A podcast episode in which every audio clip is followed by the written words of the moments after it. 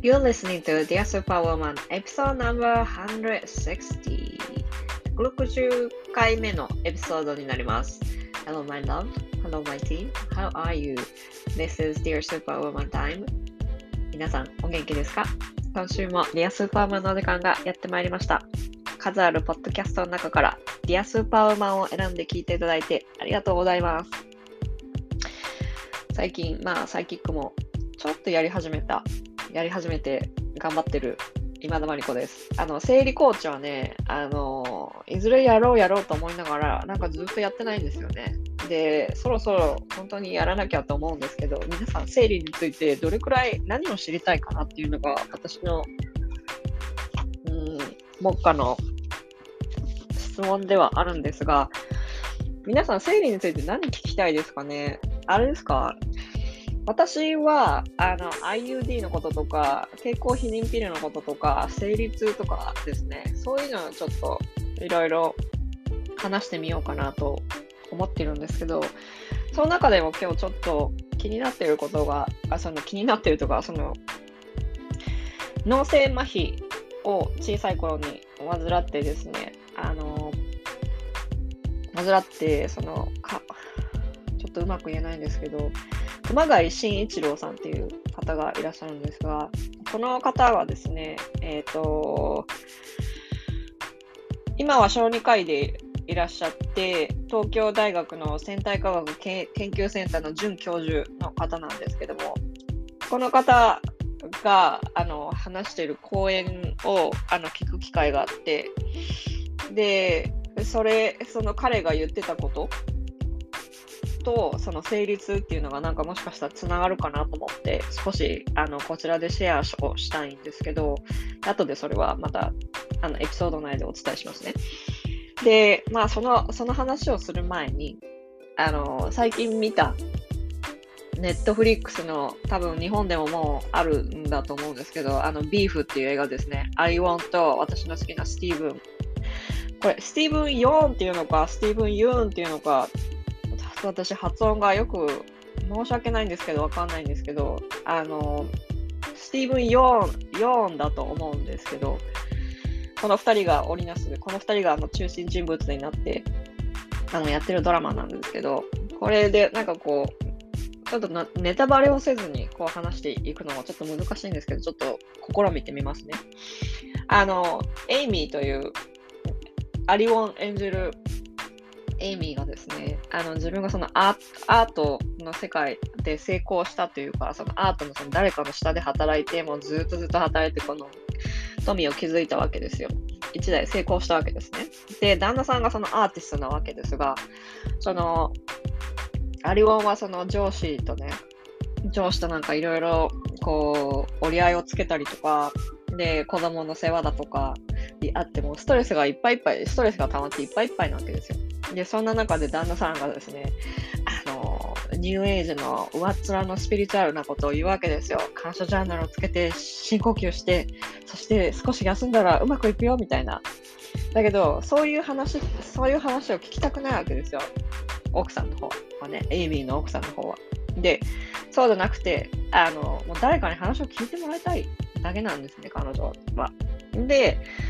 で、まあ、いろいろあって、で、その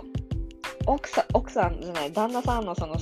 ジョージがですね、もう本当にこう、あの、上っ面のスピリチュアルのことばっかり言うから、もう私もすごいこう、イラついてて、もうすごい嫌だったんですけど、でもすごく面白いんですよ。で、で、この最終的にこの話が終わる頃には、もうすごいこう、私はすごいこう、スピリチュアルだなと思ったんですよ。これこそが、この、最終的にこう、こう分かり合えない2人っていうのがですね、あの、つながるわけですよ。最終的には。で、その、そ誰が、誰と誰がつながるかっていうのは見てのお楽しみなんですけど、本当にね、この浅、浅い、その上っ面のニューエイジスピリチュアリティっていうのがよくわかんないですけど、このあのグウィネス・パルトローが広げた、このグープで広げた、この薄っぺらいこのスピリチュアリティですね、インスタでよく見かけるような、ああいうですね、日本でもアメリカでもどっちでもそうなんですけど、そういう薄っぺらいこう話で、スピリチュアリティのをの答えアジア人から見たその答えだろうなっていうのが私の感想でした。いや、ぜひですね。これみんなで見て、なんかこう感想言い合うの面白いなと思ったんですけどね。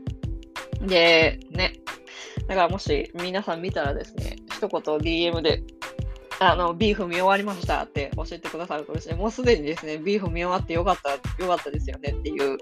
あの、感想をいただいたので、あの、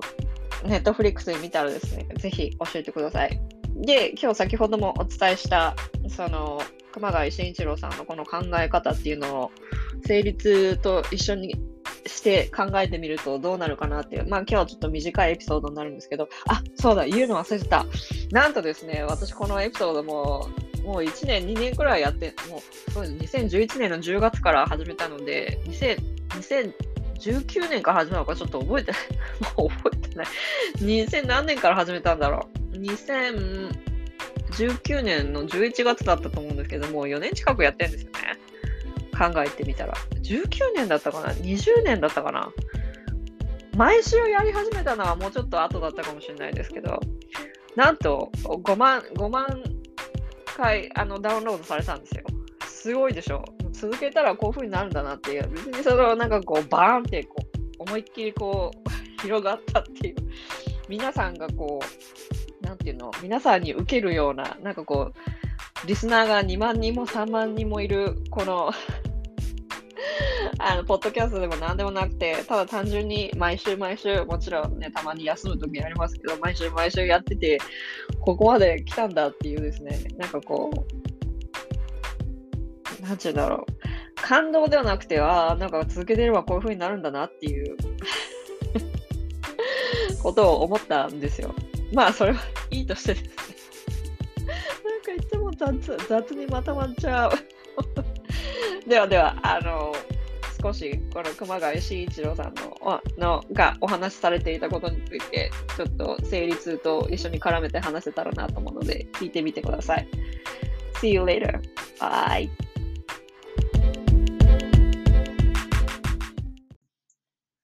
さてさて、先ほどですね、お伝えしたビーフの俳優さん、男性の俳優さん、スティーブン・ヨーンだかだとお伝えしましたけども、そうじゃなくて、アメリカ人が言うにはスティーブン・ヤンって言ってます。ヤンじゃなくて、ヨーンでもなくて、ヤンですね。なんか違いがわかるかわかんないんですけど、そう言ってました。間違ってました。失礼いたしました。さて、そういうことでですね、そういうとどういうとこなのかわからないですけど、その熊谷先生のお話をちょっとしたいと思います。熊谷先生はですね、この小児科医で東京大学センター科学研究センターの准教授でいらっしゃるんですけども、ウィキペディアではですね、その新生児下肢の後遺症で脳性麻痺になって、その車椅子生活を送ってらっしゃるんですね。で、その体が不自由であることに、あの、関してだったりだとか、その痛みだったりだとか、あとはその自分がその経験したリハビリに関する体験をこう、あの、書いた本があって、私これからや本読むんですけど、それを読んだらまたお伝えしたいと思うんですけど、まだ読んでないんですけど、その彼の講演を聞く機会があって、オンラインで。で、それについて、あの、これはすごいなと思ったことなので、ちょっと皆さんに共有したいなと思ったんですけど、皆さんご存知ですか？熊谷慎一郎さん。で、ご存知の方がいたら、あの、DM で教えていただきたいんですけども、その、成立の視点から、なんかこの彼彼の話がこう通じるなと思ったことがあって、で、私たちの体っていうこと体は私たちがどういうふうに扱ってるかっていうところでですね、いろいろお伝えしていきたい、なんかこう、共有できるところがあったので、お伝えしたいと思うんですね。で、まあ、長い話、もちろんその2時間くらいその講演があって、その中から、こう、どうやって、なんかこう、うまくかいつまんで言えるかなと思ったんですけども、その、なぜ私たちは自分の体を酷使してしまうのかっていう、特に女性に関してはありますよね。で、生理痛とか、特に生理痛とかそうだと思うんですけど、生理休暇とかっていうのがあると思うんですけど、どうして私たちは自分の体をこう酷使しがちなのか、特に女性はそうなのかっていうところを私は考えてみたんですけど、で、熊谷先生のその話が、あこりゃそうだなって思ったことが、もうドンピシャだなって思ったことがあったので、ちょっとかいつまんでお伝えしたいと思いますね。で、社会の仕組み自体がまずそうなっているっていうのがまず一つの点です。で、どういうことかっていうと、その社会全体、会社ですね。会社でも学校でもそうですけど、その健常な状態、健康で、あの、健康で何でもできる状態っていうのが、そのデフォルトなわけでを期待しているわけですよね。で、すべての人がこうアップダウンとかもなく、こう平坦で、あの、けんいつも健康であるってことを想定して社会がすべてが動いているので、だからその自分がその、自分そこからその健康でない状態に行った場合っていうのは、私たちは自分を責めるわけですよ。だからそうなりたくないから、やっぱりまず一つとして、その私たちは自分の体を酷使するわけですよね。で、やっぱりこのあとはその疲れが分かるって、自分の疲れが分かるかっていうところなんですけど、私たちってその自分が疲れる疲れているっていうことっていうのは、気づいているかっていうところだと思うんですよね。で、その自分の体をね、身体性を羅針盤として、自分の人生を作っているかっていうところもそうだと思うんですけど、大抵の場合、体のことって何か問題大きな問題がない限り後回しになりませんか？例えばなんか、急にお腹が痛くなったとか、急に頭痛が取れなくなったとかっていう、そういうことが起きない限り病院行かないじゃないですか。で、それはなんでかっていうと、やっぱりその社会の仕組みがそうなって、せ健じ健康な健常者ですね。5体そろって5体が動いている。で、すべて、あの、すでいつも健康的でシャキシャキ働いている、長時間働ける人たちっていうのを想定して社会全体が動いているっていうのは、まあ、本当そうですよね。で、もう一つ、あって思ったことが、ハッとしたことがあって、あの、依存症のお話をされてたんですね。で、依存症、またちょっとこれは、また多分その成立の話はちょっとずれるんですけど、多分後で話が繋がってくると思うのでお伝えしたいんですけど、依存症っていうのがあって、その依存症っていうのは、その熊谷先生がおっしゃるには、依存症とはその依存できない病であるっていうふうに言ってて、で、私たち人間っていうのは、もともと弱いんだって言ってて、そのいろんな人や物に頼らないと生きていけないのがもともと人間の構造なわけです。なのに、その社会の仕組みっていうの、社会のその生産性とかっていうのは、この健常でこう、すべて頼らない、その個人主義であるっていう、その生産性をただただ高めていってっていうところに注目してるっていうところも、その自分の体を酷使してしまうっていうところに入ると思うんですよね。まあ、それは話はまた後にして、そのいろんな人や物に頼らないと生きていけないのが人間だって言って、その頼れるものっていうのは何があるかっていうと、彼によればその依存先は4つあるって言ってるわけですね。で、1つとしてはその自分と同じ種である人間に頼る。他の他者に頼るっていうことですね。2つ目が物質に頼る。例えば、あの、違法薬物もそうだろうし、食べ物とかもそうだし、で、全部が全部悪いわけじゃなくて、その薬とかもあるわけですよ。薬とかもそうだろうし、もちろん食べ物に依存する時もありますよね。ストレス食いとかあるじゃないですか。で、なんかストレス溜まって何かを買ってしまうとかもありますよね。で、そういうだから物質、余計なものを買ってしまうってところですね。だから物質に頼るっていうのが2番目。で、3つ目が自分という肉体に頼るっていうところで、その自分を立派にして、誰にも迷惑かけないで、誰の人にも頼らずに、自分で何でもできるようにするよするっていうのが、その自分という肉体に頼るっていうところですね。だからこれはもう、例としてはその脅迫観念にとらわれた筋トレだとか、筋トレだとかもそうだし、その健康になりたいがために、そのサプリに頼るアメリカ人とかもそうだと思うし、で、サプリ迷子になってる人もそうですよね。その人種に、国国に関わらず。で、このじ自分という肉体に頼りすぎたがゆえに、その、何か不け健康じゃない状態であったりとかになるわけですよ、結局。で、4つ目としては、その人間扱いしていない人間扱いされされないその他者に頼るってところで、だからそのカリスマ性があってある人間に頼るってことですね。例えて言うと、ヨガで言うと、そのグルとか、あと師匠だとか、教祖様みたいな。で、あとはなんかこう、何でも言うことを聞いてくれそうな部下みたいな、そういう人たちに頼るっていう、この4つがあるんだそうです。で、重要なのはこの依存の割合を考えるてほしいっていうとこなんですよね。で、今の時ってね、その、他の仲間に頼ることができなくなってるっていう風に先生はおっしゃってたわけです。仲間に頼るくない、なんかいろんな事情があって、もちろんいろんな事情があって仲間に頼らなくなってくるわけですけども、単純にその、この仲間に頼ることができなくなっていることによって、この残り3つの割合が高くなる。で、これが依存症だっていう風に言ってるわけですね。言われますよね、薬物だけじゃなくて。で、どうしてこういうことが起こるかっていうと、やっぱりその、社会自体が、その健常者であるっていうことと、その、自分を doing ですね、何かをやってることによって、だから生産性だとか、どれだけお金を稼いだかとか、社会的にこの成功してるかしてないかっていうところで、自分をその doing で値踏みする評価多くの人がその自分をこの何をやってるかで値踏みする評価者になってしまったっていうことで、この一番の自分の同じ種である人間に頼ることができなくなっているというふうに言ったんですね。だから常にその権力のある側が常におめえが社会についていけないのが悪いんだっていうふうなことがいつも言えるようになっている社会になっていって言ったんですね。これ本当ですよね。もう本当にそう思うし、どういうふうにしてこう、助けを求めていいかなんて、なんか女性だったらなんかわからないことって多くないですか？で、特になんか、もちろん頼ってる人も、うまく頼ってる人もいるだろうし、友達付き合いもなんかこう、うまくいってて幸せっていう人もいっぱいいると思うんですよね。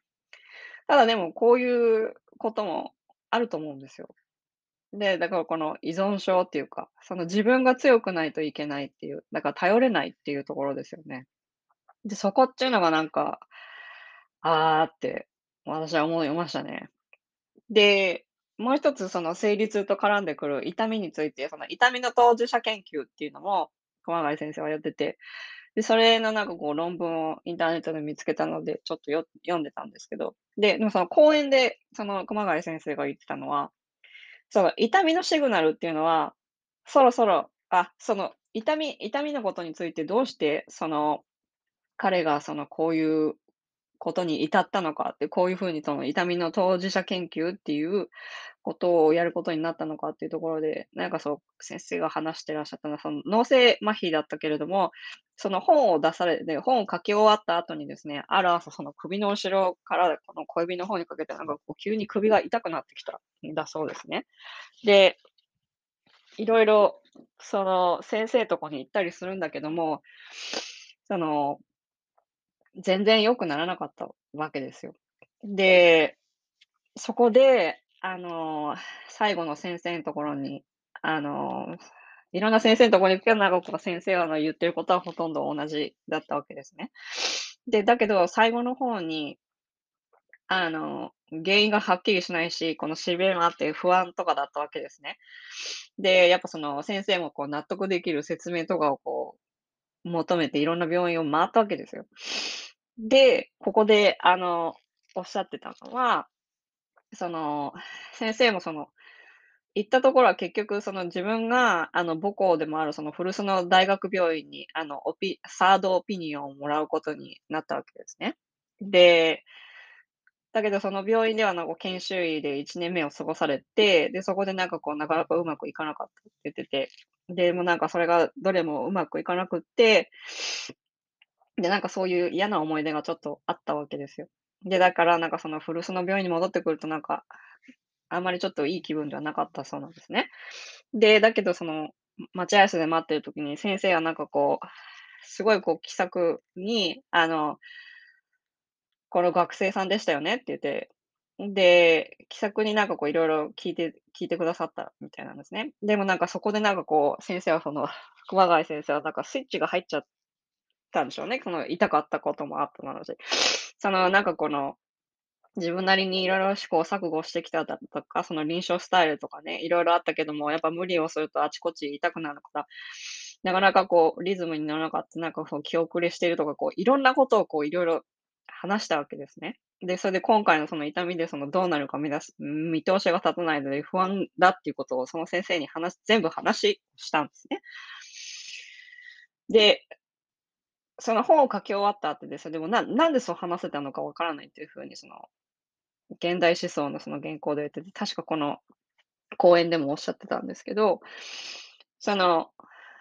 で、一通りその診察を終えて、あの先生が言ってたのは、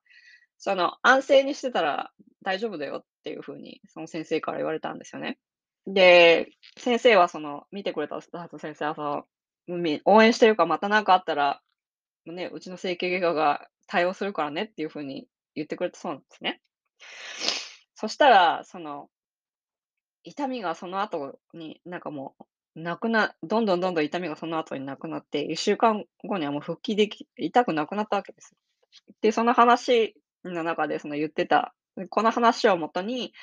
おっしゃってたその駒貝先生がおっしゃったのは、その痛みのシグナルっていうのは、そろそろあなたの人生の次のチャプターに入るタイミングですよ言ってたんですね。で、ここでそのあなたの体とあなたが持っている今までの物語は合わなくなってきているっていうメッセージ、体からのメッセージですって言ってたんです。で、だけど、先生はこの自分の前のこのチャプターにしがみつきたかったわけですよ。で、なんかもう少しこのまま自分でこのままでいたいなっていうふうに思ってるっていう、その自分の中の物語の継続願望っていうのがあって、それが痛みを悪化させるっていうふうに言ってたんですよね。なんかこの成立って嫌じゃないですか。で、でこれ、ここまでがこの熊谷先生のその講演の話と、講演なんですけど、自分の成立例えば成立があって自分の痛みがあったりだとか、私の場合だったらね、最近だったらこれですよね。あの、盲腸なんですけど、この視点からいくと、痛みは人生のどこのチャプターを終わらせたいっていう体からのシグナルだったのか。で、次は体は本当はどこに行きたいのかっていう、次のチャプターに入るタイミングなのであれば、体はどこへ行きたいのかっ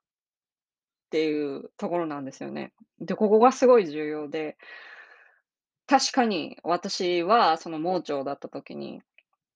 もう全然もう治らなかったけど、まあ、手術したんですけどね、手術したら、まあ、その後良くなって、確かにここでなんかこう、何かがこうシフトしたのはわかるんですよね。何がシフトしたかっていうのはやっぱその人生の方向性ですよね。人生何が 何がどう転んでこうなるか分からないっていうところがまず教えてくれたなっていうのと、で、成立は私はなかったから分かんないけども、生理の問題に関してはもう本当に自分が頑張りすぎてたんだけど、この頑張ってる自分にしがみついていたかったっていうところから、私はもうずっと頑張っちゃってて、その頑張っていることに対するに、もう、ここは、ここまでもう体はもうこれ以上できませんよっていうシグナルなだったわけですよ。メッセージだったわけです。で、それを無視して病気、だから薬とかで止めたりだとかするんですけど、もし体がそうやって言ってくれているのであった場合、自分の何をこう、手放さなきゃいけないのかっていうことを、